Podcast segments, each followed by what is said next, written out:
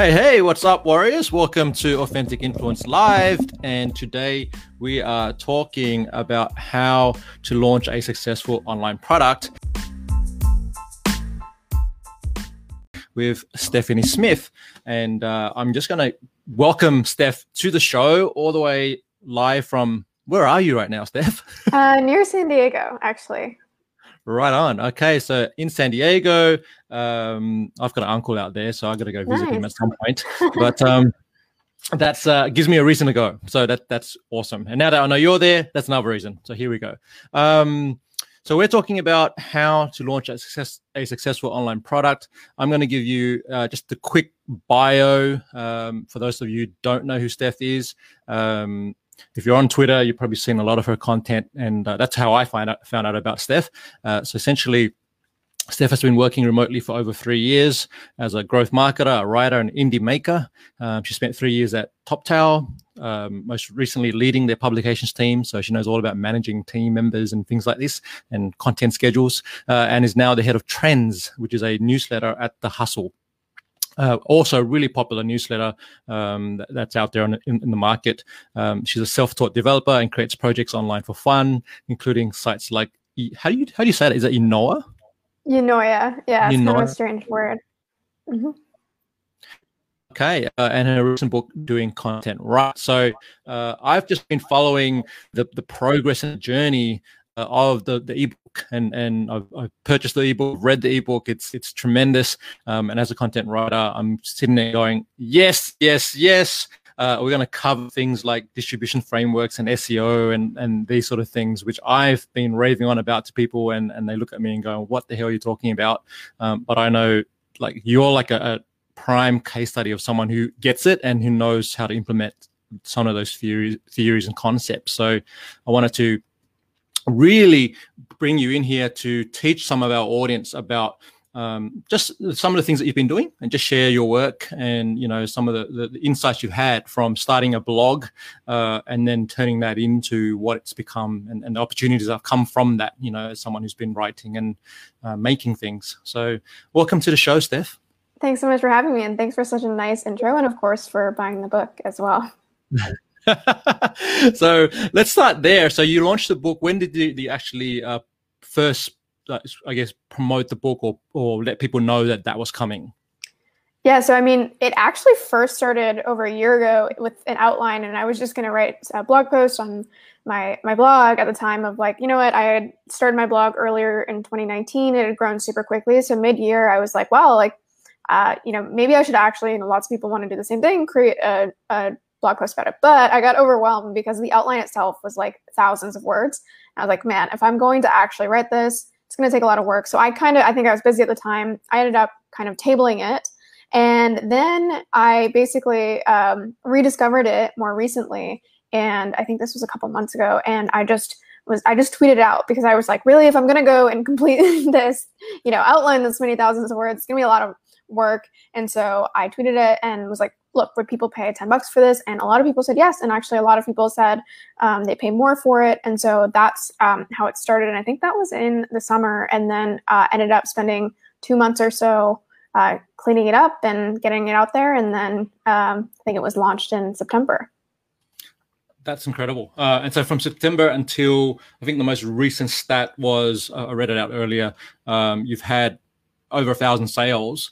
Um, and you've just like gradually so something that that really stood out to me and and mainly because i uh, i essentially work with my clients to produce customer case studies and, and, and success stories and, and and put those out and use those as a device for marketing right? And i've been ranting on the podcast here and, and like to all my people case studies use case studies use social proof. This is the thing that that's very very important in today's world. Uh, trust has become uh, you know it, it's a lot of people are not trusting what they see online right? So this is becoming a huge um, pandemic other than the other pandemic we're going through. Uh, and so you know can you just talk a little bit about how you've been able to to to use i guess social proof in in um, really growing not only your blog but the newsletter and, and also you know just in, in all the things that you're doing yeah i think you're completely right that I mean, this is one of the lessons from the book is that, especially in certain areas that are low barrier to entry, which are things like writing, uh, that just a lot of people, because it has such a low barrier to entry, are entering that market and want to be successful, which just means there's a lot of competition.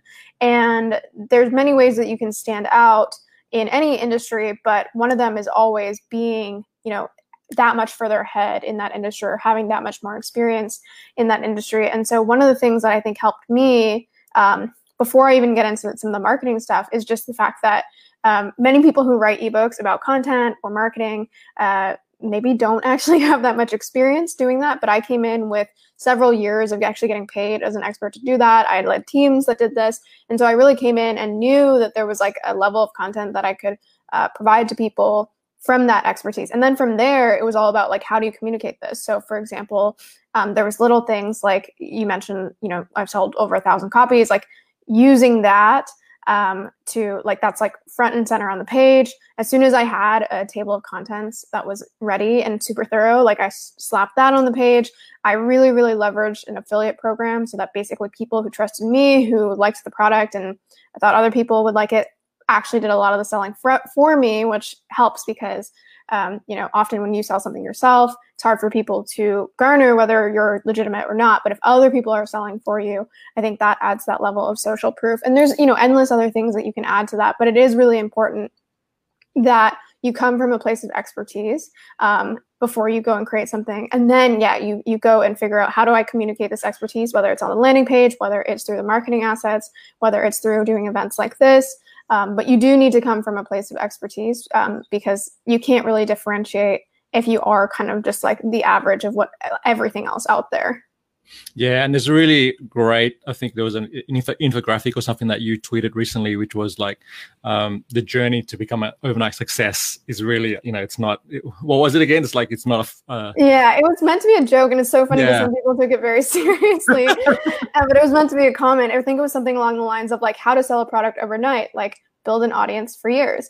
And it was actually meant to be a joke. That's why I had it had like an upside down smiley at the end. But it's so funny because many people, I had so many people be like, "Oh, but like, when do you know when it's time?" And like, you know, how like how do you actually build up an audience for that many years? And I'm like, okay, like this is just meant as a comment of like basically most of the people that you see that are successful whether it's online or otherwise have a way longer story than you realize um, of them hacking away at whatever they're doing um, and that traje- trajectory you only see again like a sliver of it. And so it's so funny when you see people selling stuff online even myself like this book was really a culmination of several several several years and projects that made me nothing that um, built up an audience of people who were like huh i'm interested in the story. I want to like get along for the ride. And then eventually when i found the right product that you know was something that people wanted, then I started to kind of reap the rewards. But even if you look at my story and you didn't know all those things prior, you'd be like, oh, this is an overnight success. And it certainly wasn't. Yeah, we see that a lot. I mean, in all the, I don't know, whether the Hollywood stars or the musicians, and they go, you know, before they were the Beatles, they were literally at it for decades, you know, before people knew who they were. Um, and there's a sort of a combination of different um, there's timing, but then there's also luck, and there's other things, you know, networks that you've built and all these things. So let's get into that. Um, we're going to run through a couple of questions that uh, sort of front in mind. The first one is like, how how did building in the open contribute to the success of the book? And I know you're someone who's like likes to share openly about your journey, and I love mm-hmm. that about what you're doing. So yeah, let's talk about, about a bit about that, Steph.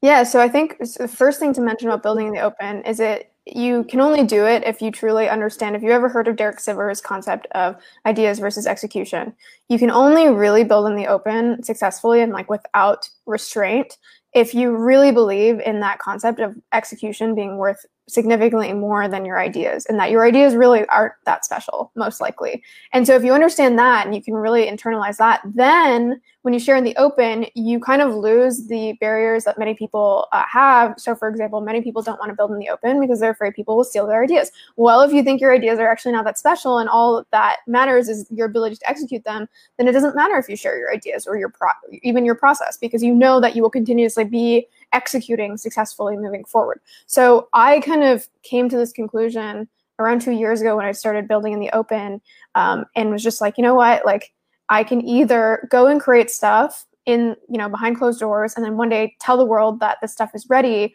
or I can bring them along for the ride. And that's kind of the analogy that I like to give, where um, I actually got this from Sam, the founder of the Hustle, where he says that basically, if you are, uh, if your car breaks down, people are more likely to help you push your car if you're already pushing it, right? They see that you're putting in this effort and they want to go help you, right? Versus you, let's say, work on a project behind the scenes, and then one day you decide to launch it, and guess what? Like crickets, because no one has been uh, pushing your car with you, right? Like no one wants to be a part of that story, at least not at that point. And I actually discovered this, or I had like the first inkling of this when I created my first project ever, which was pretty much like not successful at all. But it was a project I created after learning to code, and I tweeted about it, and it actually got a bunch of likes and retweets because I think Product Hunt retweeted it. But I basically the the tweet copy was something like, "Just taught myself uh, or I learned to code over the last couple months, just launched my first project. It's Nomad Hub, blah, blah, blah.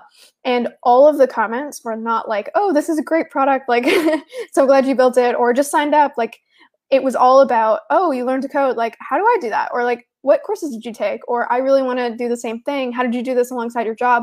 And I just realized that people are, you know, we're, we're social creatures and we're interested in, again, being a part of other people's stories instead of just, you know, hearing about something that's a success at the end of that story, right? Imagine watching a movie and you just like you show up for like the climax. You're like, "Oh, that's kind of nice, but like what happened before?" And so I think that was my kind of a little bit of an aha moment that I built up or, or understood more later um, in that again, people are interested in getting to know the story, being part of the process, and then after that, I just started opening everything up and it's been it's worked for me super well.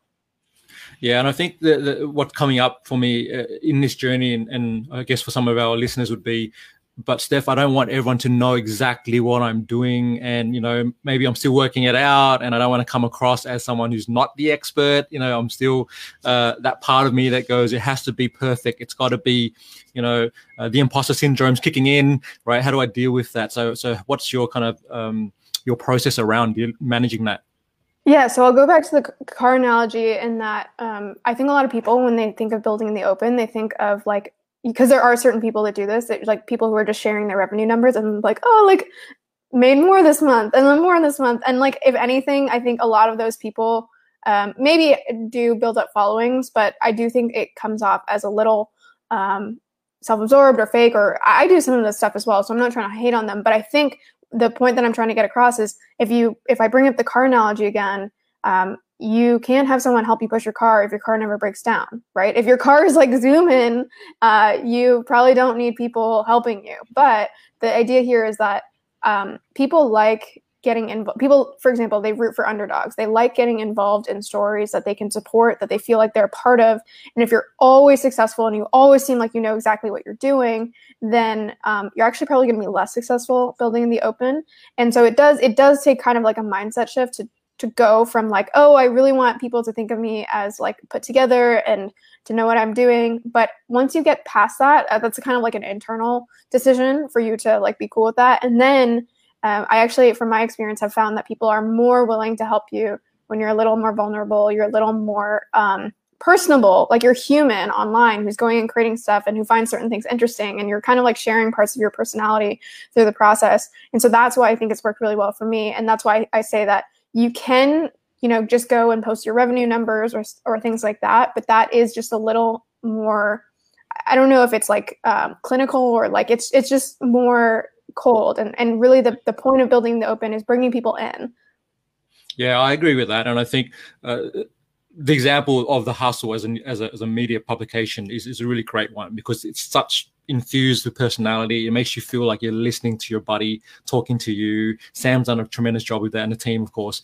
Uh, and I think that's a really anyone who hasn't read it or, or know what I'm talking or what we're talking about, go check out the hustle and also check out Trends, um, which is the publication that Steph works on. Um, so uh, love that love that okay so now we go from okay we're building out in the open um, and then can you just talk us through like the journey of you know starting the blog and building that audience because i know a question that's already coming to me when i started sharing that i was going to interview you was you know can you still start a blog in 2020 and be relevant can you still like you know this uh, in in your book you talk about like the the numbers are staggering like how many people are posting online yeah, every day and, and these sort of things all right so so let's talk about you know your thoughts on that? Like, can you start a blog now and be successful? Um, and then how do you stand out, you know, in, in that market or industry that you're you're talking to? Yeah, so you kind of helped me answer the first question by saying, How do you stand out? Which is really the question you should be asking. Because if you were to say, so actually, to give some perspective, years ago i wanted to start a blog because i think a lot of people want to start a blog. It's like a mechanism for you to like share your thoughts. And at the time i had the same question like should i start a blog? There's so many out there. Like what really can i provide that isn't already online? At the time not that much is the answer. Um, and so at that time it probably didn't make sense for me to start a blog. However just because there's a lot of competition in a space like whether it's blogs or startups doesn't mean that there's never room for more. Um, and so it's kind of like the same question as asking like should is there room to start a startup? And like look around. There's definitely room to start a startup because there's a lot of problems still left to be solved.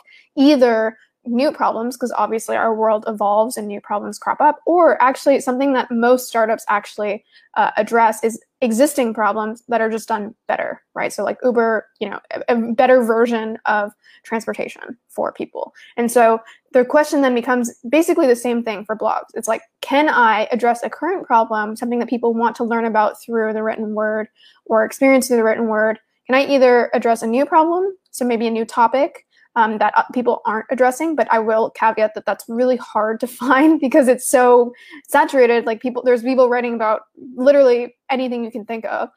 But the more approachable way that you can actually win or like be a part of this and still succeed, even if you're starting in 2021, is finding that what exists now that I can actually be even just 1% better at. And better with writing can mean many different things. So, for example, you could be more deeply researched. The hustle has uh, more of a unique tone, a friendly tone. Some people find the hustle super funny. So, compared to other businesses like newsletters, that is actually what we're better at. Even though it seems trivial, it's something that people care about. Um, you can be um, directed at a different niche of, of individuals you can be more visual. One newsletter that I really like is called Chartr. And all they did is they're basically like every other tech and business newsletter. They've got a decent voice, but really it's they're more visual. They've condensed, you know, some really interesting information into infographics. And that's what they're better at. And so it sounds um, almost like too simple for it to to be the case, but you can start something in 2020 or 2021 as long as you find your differentiator. And the final thing I'll say is the one example that I always like to give, which is not a content product, but it, the same things ring true across different types of products. In that Costco did this exact same thing where they basically entered like a super saturated market, which is general retail with many, many long-standing players. And they are winning, at least like they're one of the best, you know, general retail companies because they found one thing that people care about, which was cost. And they actually just, they're like, this is going to be our differentiator. And we're actually going to sacrifice a lot of other things to get there. So for example, Costco, like hard to get to stores, they feel like factories. You never get customer service. Um, you have to buy huge package sizes. All this stuff that you know, if you were to work in general retail, if you were starting, you'd have like this list of you know maybe ten or so things that customers judge you on. Now Costco was like, we're going to ignore all of these things and actually be kind of horrible at some of these things so that we can be much better at one thing that we know at least some people care a lot about, which is cost. So, to that note, it's the same question as you're starting a content business. Like, what is you know, an audience that I know exists that I want to address. What problems do they want solved? And even if they're being solved now, can I do this more effectively than whatever exists today? Yeah, I, I, I love the Costco example, and I we were there two weeks ago, and I'm just there going. There is no such thing as customer service at Costco. Right? Exactly. Uh, you can't even find, find them if you wanted to. yeah. But we're still here and we're still buying hundred dollars worth of stuff. So you know it, it's obviously working exactly. Well. Exactly. And you're put you're just spot on. Um, so let's uh, sort of go from there into some of the like someone's watching this and they're going, "Great, Steph! I'm building the audience. I've got the knowledge. You know, I've got expertise in, in the domain that I'm speaking about or writing about uh, how do I turn that into a digital product, and what should I sort of look out for, plan in in the uh, the launch phase, or, or, getting that you know the first buyers. So, what are some of the things that went through your mind in your process? Yeah, so I think when people think about products, um, it often comes from a place of like, oh, I want to go make money, and when you come from that perspective. I'm not saying that you can't be successful from that perspective, but I think you're asking the wrong questions because then you're just trying to see like, oh, what do I think people will buy? Not what problems do people have? And then even tied to that, you know, there's a lot of problems that exist out there today that I, for example, cannot solve for people, or I could solve, but maybe not to a great, you know, a high degree of competency. Um, so instead, the place that I think people should start is actually asking yourself the question, um, like what some people use the term like personal monopoly, like what am I better at, or what do I know better, or understand better, or have spent more time on than you know 95 or 99% of the population. Um, because as so long as that's something that you know is enough people care about or there's a cohort of people that also care about that thing whether it's like learning to code learning to cook learning to write content uh, online effectively um, there's likely going to be if you care about it some group of people who also care about that thing. And if you've spent more time than them i like to imagine it as a spectrum where anything like if you imagine one end of the spectrum is like you have spent zero time with that thing and the eh, the far end of the spectrum is you are the absolute best in the world. You do not need to be the best in the world to help anyone to the left of you of that spectrum right? So even if you're 75% of the way anyone who has spent less time than you on that likely can benefit from your expertise. So that's where i think people should start is not with this concept of like what product can i create or like what do these people want? It's like what do I know super well that um, a good question that you can ask, for example, is what, given that I know today, would I have wanted five years ago? Like if, and, and you know that people are most likely going to be in a similar spot than you were five years ago, right? If you spent five years, for example, for me learning digital marketing, there are people who are at the start of that curve. So that's the question that I would encourage people to ask. And then from there, you're in a much better place to be well equipped to be like, oh, should this be like an information product, a community product, a physical product? How do I launch this? What community should I actually target? Um, all those things kind of come from understanding something super, super um, well because you've spent a lot of time with it.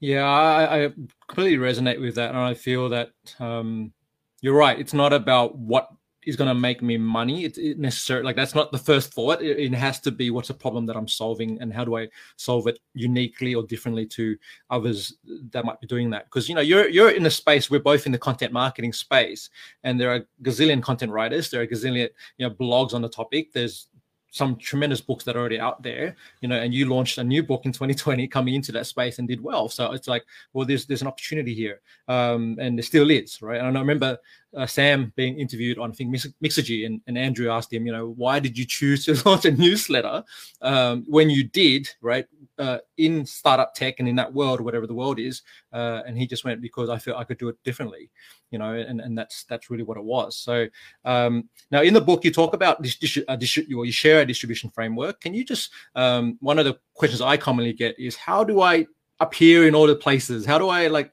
do that and not go crazy because I'm just so stretched in terms of how to distribute effectively? Um, and what are your so you share a framework in the book? Can you share uh, talk a little bit about you know how you do it and, and, and how you've learned to to do it for the newsletter and, and different publications you work on? Yeah, absolutely. So the framework that I use, I think if you're, I'm referring to the same thing. It's it's this like explore and exploit technique, which um, is actually like I didn't invent those terms. It's actually from computer science, but um, basically it's this concept where um, at any given time you have the the question: Do I spend more time on what I know or what is the like missed potential opportunity on something that I don't know, right? And this like isn't just with things like distribution. This is like, do I go to a new restaurant or do I go to a restaurant that I know is like pretty good, but then there may be some missed opportunity of something even better.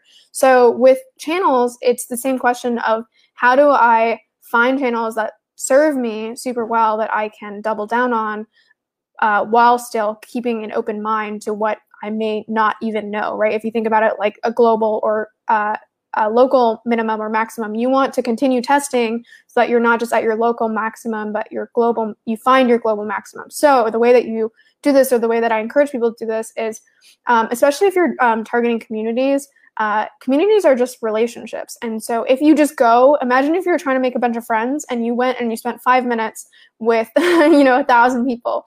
Well, you wouldn't really have gotten very far. Um, versus if you just spent your whole year with one person you also won't get very far so you've got to balance and the way that i encourage people to balance it is do things in cohorts right within the given time that you have um, to test channels you start with for example and you can kind of again curate this to your bandwidth and your needs, but like you start with three channels and you test them out and you set a time period to say, I'm going to test these out for two months. And then I'm going to compare them and I'm going to see like how much time are, are these channels um, taking me? Am I getting more traction on one or the other? And then you make the active decision and you can also set goals beforehand to like to to make the decision easier as well but you make the decision you know what these two are serving me clearly or maybe one of them is definitely serving me one of them i need more time and one of them really just you know doesn't seem to be my right audience so you you table it. And then you have a rolling structure um, to basically explore new channels. And then you exploit the ones that really are working. And at some point you'll probably get to a point where you have a decent you know let's say like three channels that are really working for you. You don't need 20 um, and you just really focus on exploiting those. Um, if you a really good book that i would recommend is this book called algorithms to live by that talks about using this explore exploit um, framework for not just things like this, for anything from like dating, uh, which sounds a little again like clinical or or something that some people would disagree with, but they're literally like it's a similar idea where it's like how do you know when to settle down with someone, right? It's like oh well you go and you you go and like you play the field and figure out what you like and what you want and what's working for you what's working for other people and then at some point you decide you know what i i've, I've seen what i need to see and the same thing is through, true with channels where eventually you'll get to a point hopefully where you're like you know what these like Twitter really works for me, for example. And so I spend a lot of time on Twitter. But it took time to is it Twitter, is it Facebook, is it TikTok, is it Instagram? It took time to figure that out. And that's why you do it in this kind of rolling cohort basis at the beginning where you're exploring. And then slowly over time, you want to shift more of your effort from the ex- exploration to the exploitation of what's working for you. So can you just break down what you're actually doing on Twitter. So I know some people listen to this and they go, okay, I want to start an audience, whether it's TikTok or wherever it may be. Um, but what what is it if you have to break it down in percentages, right? Like how do you allocate your time um, on the platform? Okay, so people go, okay, I'll get the three channels. I get I'm going to allocate maybe two months per channel, and I'm going to work it out and, and, and table it. Now, how do I actually go and utilize that? You know, and what I see a common mistake people make is they're using it as a broadcast channel. So so they just go in and they just keep posting things and check out my blog, check out my blog, check, and there's no that's not to me that's not building community. And then they wonder why isn't anyone anyone buying when I launch the product. So yeah, uh, yeah. What have you learned about that? Yeah, so the, the way I like to think about it, and I encourage people to think about it, is to your exact point. People will use Twitter or any of these channels, and they'll just like have it just be like a constant promo feed, or they won't get to know the channel at all in terms of like how people act on that channel. But more importantly, the question becomes, especially w- with a type of channel um, w- like Twitter where people follow you versus something like a community where it's more of a communal thing, um, you just ask yourself the question like, would I follow me? Right? Like if I'm providing any value, this kind of brings us back to this idea of differentiating and being significantly better in one area uh, and actually having people know you for something. So, for example, on Twitter, I tweet about a lot of things now um, because I also see um, social networks as kind of, again, like a relationship. So, if you think about when you make a friend somewhere, you normally start and you meet them at, like, for example, like a meetup or through a mutual friend. There's like some sort of like core seed that you bond over and then you bond over the thing and someone gets to know you for that thing and then you become friends and then over time it kind of like spirals into more things. Well the same thing is true on social channels where you have to ask yourself a like would i follow myself? And you know would therefore would other people want to follow me? And as part of that you should probably think about like what's my thing? Like what what do people or what do I want people to think of me for? For me at the beginning, it was stuff like I, I had been working remotely for a long time before the whole world kind of was forced into it. so I tweeted about a lot of that kind of stuff. I tweeted about learning to code. I had very like concrete things that fit together and people started to get to know me for. And then again, now if you view my tweet or feed, you'd be like, what if you don't talk about remote work at all? But the idea is that again, you can expand later, but really focus on like, why would someone follow me? Um, whether it's Twitter or elsewhere, and focus on that at the beginning. And just be honest with yourself. Again, just like literally ask yourself, would I follow an account like this? And if not, figure out how you become the type of account that you want to follow. Yeah, that's a really good example because if you if you're already most people are already following some kind of account somewhere. So what makes you follow that? I know in the book you talk about even just analyzing three newsletters and, and looking at you know what if you if you uh, yeah, if you, what differentiates newsletter? If you take away the technology and whatever it may be, and just look at the content or the way that you know, there's there's a reason why you subscribed, right? Like, and there's a reason why we unsubscribe from from newsletters. Exactly, right? and it's the same with Twitter, right? There's a reason why you you click that follow button. You see so many prof. If you are active on Twitter, you see hundreds of profiles every single day somewhere on your feed, right? And like what is just think about like every time you go and follow someone, actually go through that exercise of like, oh, I'm following them because maybe it may be as simple as I see them everywhere, but more likely it's like, oh, their like last couple tweets were really, really clever, or like I really have been looking for someone who talks about this really difficult topic in a nuanced way. Or like there's so many reasons why you follow someone, and to your point, why you unfollow someone. And it's you know the same thing with newsletters, same thing with products that you buy and stop buying.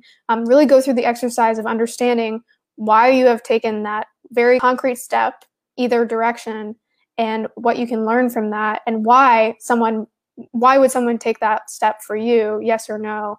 And if it's a no then like how do you get there? How do you basically become the type of people that you're very interested in interacting with I'm just going, whoa, okay, love it, love it. so I'm looking at your website. So for those who have not seen Steph's site, I recommend you go head over to stephsmith.io uh, and you can connect with her there. She's also on Twitter at stephsmith.io. Oh, sorry, at stephsmith.io. Um, and something I noticed on the bottom of your website on the homepage is, you know, join 3,902 readers, staying updated on topics spanning remote work, leading to code and productivity. So they're obviously the three pillars um, of um, or, or, areas that you focus on, and and it's very consistent with what you just said in terms of what you've been sharing on Twitter. Um, now, when you first launched the blog, and and you didn't have 3,000 readers, so what did you have as the the invitation for people to join and sign up? It's a great question. I'm trying to remember because I don't want to like lie or, or say something that wasn't actually true. I think I think it was just like simple marketing copy of like I think one thing that I've always done uh, relatively well, even when I didn't have a, a, big following, was just be like super honest about what people are going to get. So I think early on it was like I've always used copy like no spam.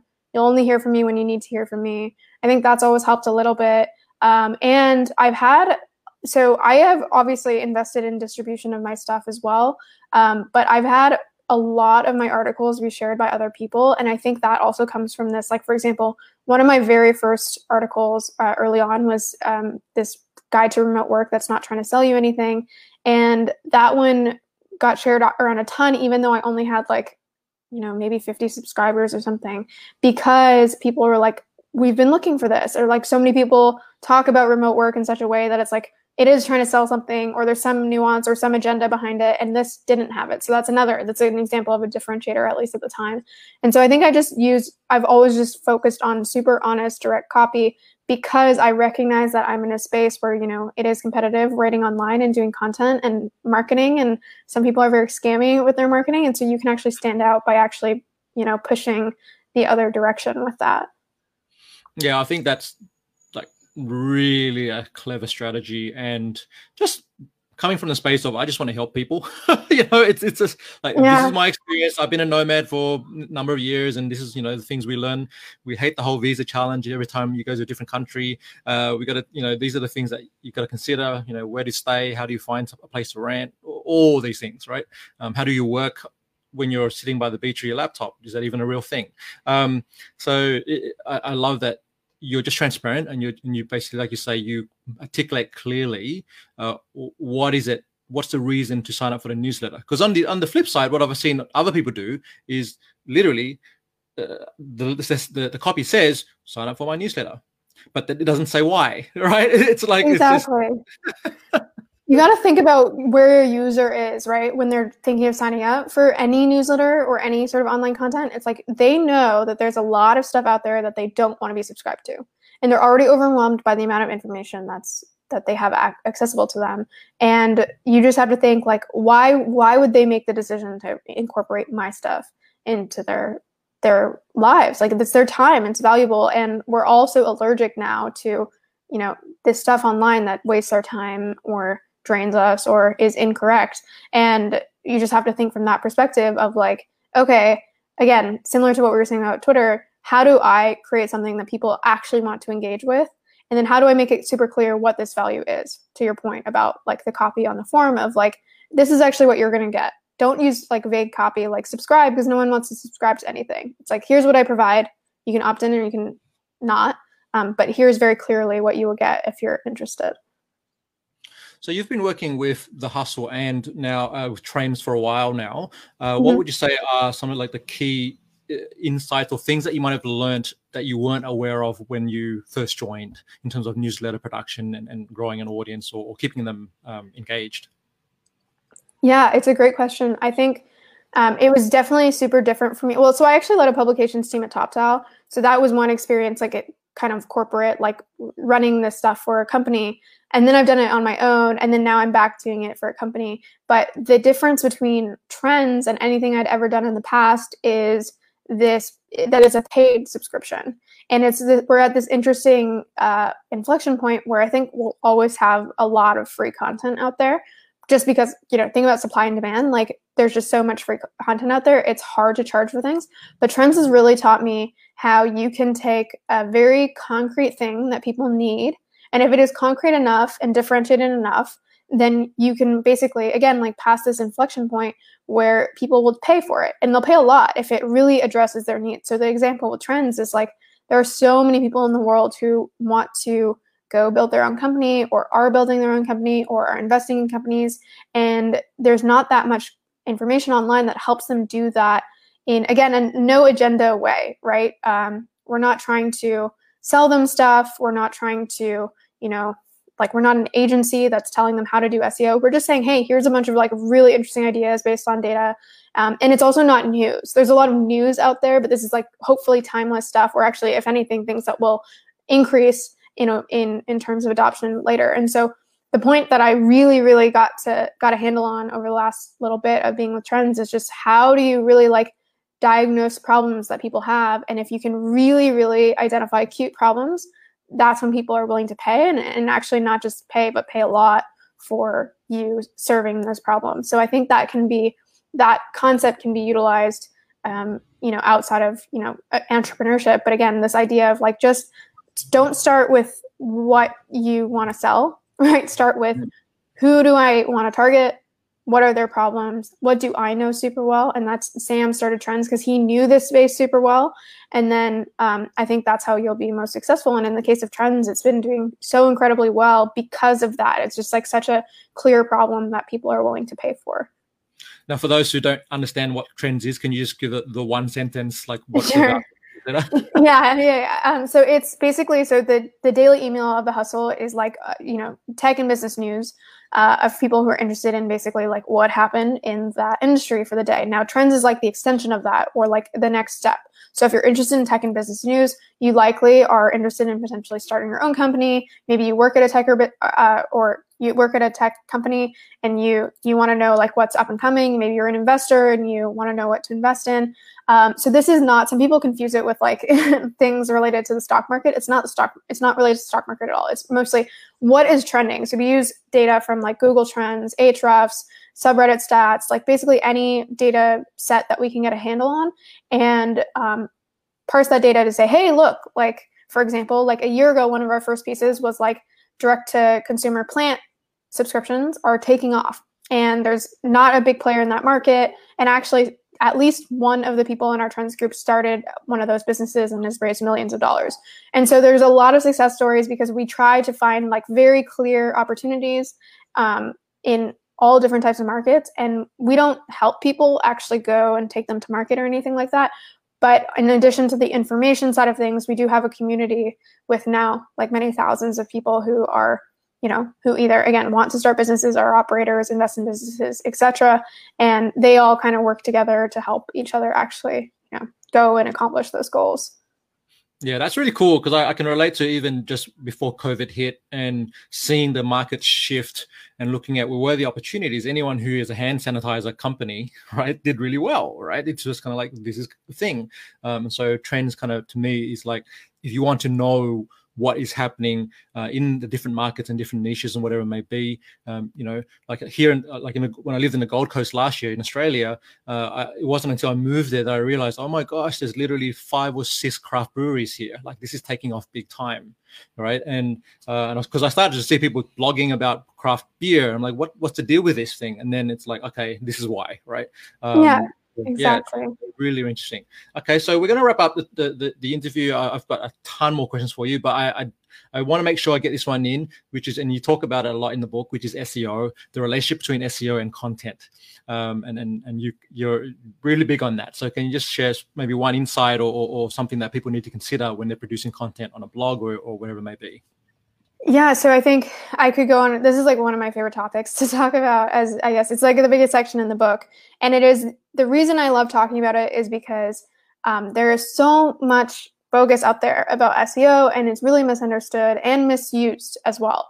Um, and the reason I say that is because with any system, literally any system, whether it's marketing or otherwise, people will gamify the system. And that's what happens with SEO. That's why you hear of these agencies that build links and they're horrible, or you hear of all these black hat tactics.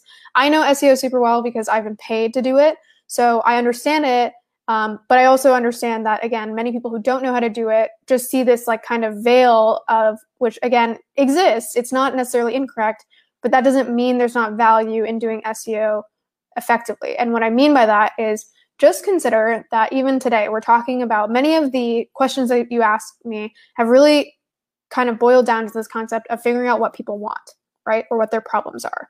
Well, the best database to actually isolate that is Google, right? And for whatever reason, they've decided to share all of this information with the whole world. So, Google, biggest search engine in the world, it has trillions of searches every single year. A trillion is the type of number that our brains literally can't really comprehend in terms of scale or magnitude. Um, there's a really great site, by the way. If you guys just like look up like uh, visualizing like uh, Jeff Bezos's wealth, that's in the billions, and it's just like you just like scroll and you're like, oh my god, like I really did not, I can't compute how big this is. So a trillion is even bigger, obviously, right? A thousand mm. times bigger than a billion. And so there's this is so many um, data points of literally what people want. Think about when you go to Google, even though it may not be structured like a question, you are coming to Google with a problem that you want solved. Whether it's like, I just spilled wine on my carpet, how do I clean it? Or like, how do I get to this place? Or um, even smaller questions are just like, you know, you actually searching for a company and trying to get to their site, right? So all of them are like micro problems that, again, aren't necessarily structured as questions, but you're telling Google what you want. And then Google, again, for whatever reason, shares all this information with us. And now we can, as either content creators or actually, I think SEO research is a great tool for any entrepreneur to understand because you can literally kind of validate certain ideas based on what people are searching for, right? How many people are actually searching for this? Is it growing over time? Yes or no? What exists currently? Like how many people are serving this market currently? Um, what are the related queries? So therefore, you know, this is problem A, what are what's problem B, C, D, E that people care about that from problem A. And so there's so many things that you can learn, and it is a little bit of a learning curve to understand SEO in the way that it should be approached. But I just think it is this wonderful engine for you to like to, to validate things and to understand what the world cares about. And then as you understand that, you can actually use that information effectively to make your content better because you then have done the research to not just say, like the example that I give in the book is like, let's say you're writing an online plant guide. Well, you can, and maybe you have a ton of experience, so you'll be good at this, but you can guess, okay, people who want an online plant guide probably want these sections in it. Well, what's actually probably more effective is if you look up the query online plant guide or related terms with certain um, certain tools like Ahrefs or Keywords Everywhere, you can see all of the related queries, how much search volume there is for them, the related queries to that, and you basically get this immediate download of okay, what do people actually care about when they're mm. searching for online plant guide? Is it that people care about what plants to buy? Is it that they care about, you know, how to treat them in the winter or low light? Do, do they care about like what soil to buy? What um, there's so many questions that like relate to that topic. And again, you can hypothesize what people are looking for or you can just use SEO data to actually show, oh, this is exactly what people want. And then you can also not just use the data from Google, but you can start to look at the stuff that's ranking there, and which Google has validated as stuff that people want because Google uses user engagement data to validate whether something stays at the top or not. So you're basically going through this again, where I think often, whether it's in entrepreneurship or SEO or otherwise, we like to think that our ideas, um, which relates to our first topic, are we're, we have really good ideas, right? So like if I'm writing an online plant guide, I'm like, oh, I totally know what people want. I think we should really, or I would encourage people to hum- be a little more humble because I've been proven wrong many times. You have, everyone else has. Um, to just realize that maybe we might have intuition, and sometimes it is good to pursue your intuition. But at the very least, check out the data. And the best data source for validating what billions of people want with trillions of searches is Google. So that's the, I could go on for a lot longer, but I guess I'll I'll end it there that I just think if people should learn to use the data properly and if they do, it is this totally untapped resource for many many creators. Yeah, I, I I can see your passion. I love it. Um, we actually had a, an SEO person on a while ago, Gert, um, who basically talk, took us through Ahrefs and how he uses it to find um, keywords and, and, what people are looking for. So that's a really great tip there, Steph. Uh, now you've shared a, a, gift for our audience here, um, which is a some exercises from the book. Um, can you just run us through what those exercises exercises are for and, and, and how they can actually uh, the, our listeners can use it? Yeah, so I just thought so as part of the book, which again, like people can buy, they don't need to buy it. I I'm not on here to to market it, but some of the things that we've talked about today are universal, whether you're trying to write online or whether you're trying to create any product. And it's about figuring out what people want and how current products have done that successfully by differentiating. And so the first chapter of the book is this idea of a personal monopoly. And I'm on the way to get there there are i think the book has more than the five but there's five key exercises at the beginning where again you mentioned one of them where you're basically writing down like what are the newsletters that i subscribe to or have unsubscribed to? How would i kind of parse them into an adjective? And then what does that mean right? Like what's their differentiator? And so i think some of those exercises again are especially good for if you're if you're targeting content but are true if like if you're starting a startup i would do the exact same exercises but just swap out newsletter for startup mm. right? And so the first five exercises um, you can find at that link, and I would just encourage you to go through them, regardless of whether you end up, you know, reading more of the book. Yeah, but I would definitely recommend first of all grab the exercises. Uh, I've created a link for this, which is simplecreativemarketing.com forward slash Steph. Uh, you can go grab that. It's a PDF. You can go and, play with it, use it. And that's the one thing that I remember the first page of your book says, don't just read it, use it. Yeah. um, with you on that. Uh, and then definitely head over to Steph's site, which is stephsmith.io, uh, and go grab the ebook. Like I just recommend it. I'm telling everyone, hey, go go read this thing because you need to understand whether, like you say, whether it's a startup or existing business trying to launch a new product, or it's just you trying to do your own thing in, in the world out there. Uh, you need to learn these skills, um, and and this is you know it's so important to work out how to dif- differentiate and how do you actually solve real problems. Um, and and I love what you said there about I guess pausing the ego for a moment and assuming that you know everything, um, and then going, well, let's it's validate. Hard. Yeah. yeah. That's the thing I learned. So, one of the best, most formative experiences for me was I was a growth marketer at Toptal during my first year there. And I came in, and actually at that time, I shouldn't have been confident because I had like very little marketing experience. But even then, I was like, I think I know what ads will work or what cough people convert or what marketing campaign, you know, we should be investing in. And I was wrong so often. That was such a great experience for me to be like, oh, I don't actually know what people want. And so that for me is why I'm so passionate about things like SEO because it's just like, look, let's yeah, let's be humble, let's be realistic that often we don't know what, you know, the 7 billion people on this earth want. And so as the more that you can get data, which is, you know, we we talked about the book, that's why I just tweeted like, will people pay for this because I'm tired of trying to like guess what I think it's true or what people want. It's just so much easier to just get tangible data that shows something is true or not true. Yeah, so it's it's really like in one sense it's really simple, and the other sense it's it's really hard. Like people, yeah, I know. Stuff, you know, and as growth marketer, you know, it's all it's all experiments, it's all testing, it's all putting stuff out there and seeing what works. But uh, there is a, a framework and a structure to it, which you you outline in the book, which I which yeah. Really I just want to quickly tag onto that that I think the reason that a lot of people don't get to that headspace is obviously our ego, but it's also that they don't have an experience like that where they can can show themselves that they're wrong. Because when you think about life, you don't operate your life with experiments, right? You're not like, oh, I'm gonna like test out this place for six months and this place for six months and this relationship for six months and this relationship for six months. Like you don't get that data in normal life right? And so you almost have to i mean i'm sure there's other roles outside of just like digital marketing where you can experience that but i really think that's just like such an amazing experience to go through something like you know your first year on a growth marketing team where you're just like oh my god i'm wrong so often.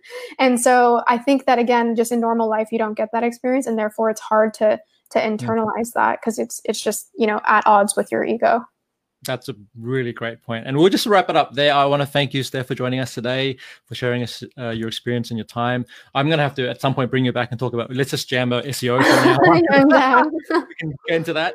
Uh, but uh, yeah, everyone else, please head over to stephsmith.io, check out Steph's blog, subscribe to her newsletter, um, and then definitely check out the book, which is called Doing Content Right. Um, thanks again, Steph, for your time and your wonderful Thanks so much. All right.